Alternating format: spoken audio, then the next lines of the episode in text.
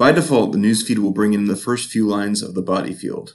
This isn't necessarily the best for our users. As we can see in this example, the body content of this article is being pulled into the newsfeed. We can control the text that is displayed in the newsfeed by adding a summary. Let's edit our article. Next to the label for the body field, click Edit Summary. Include a brief summary of the article. We could preview our results, but since the summary does not display on the article itself, we won't see any changes. Let's save the page and go back to the home page of the county site.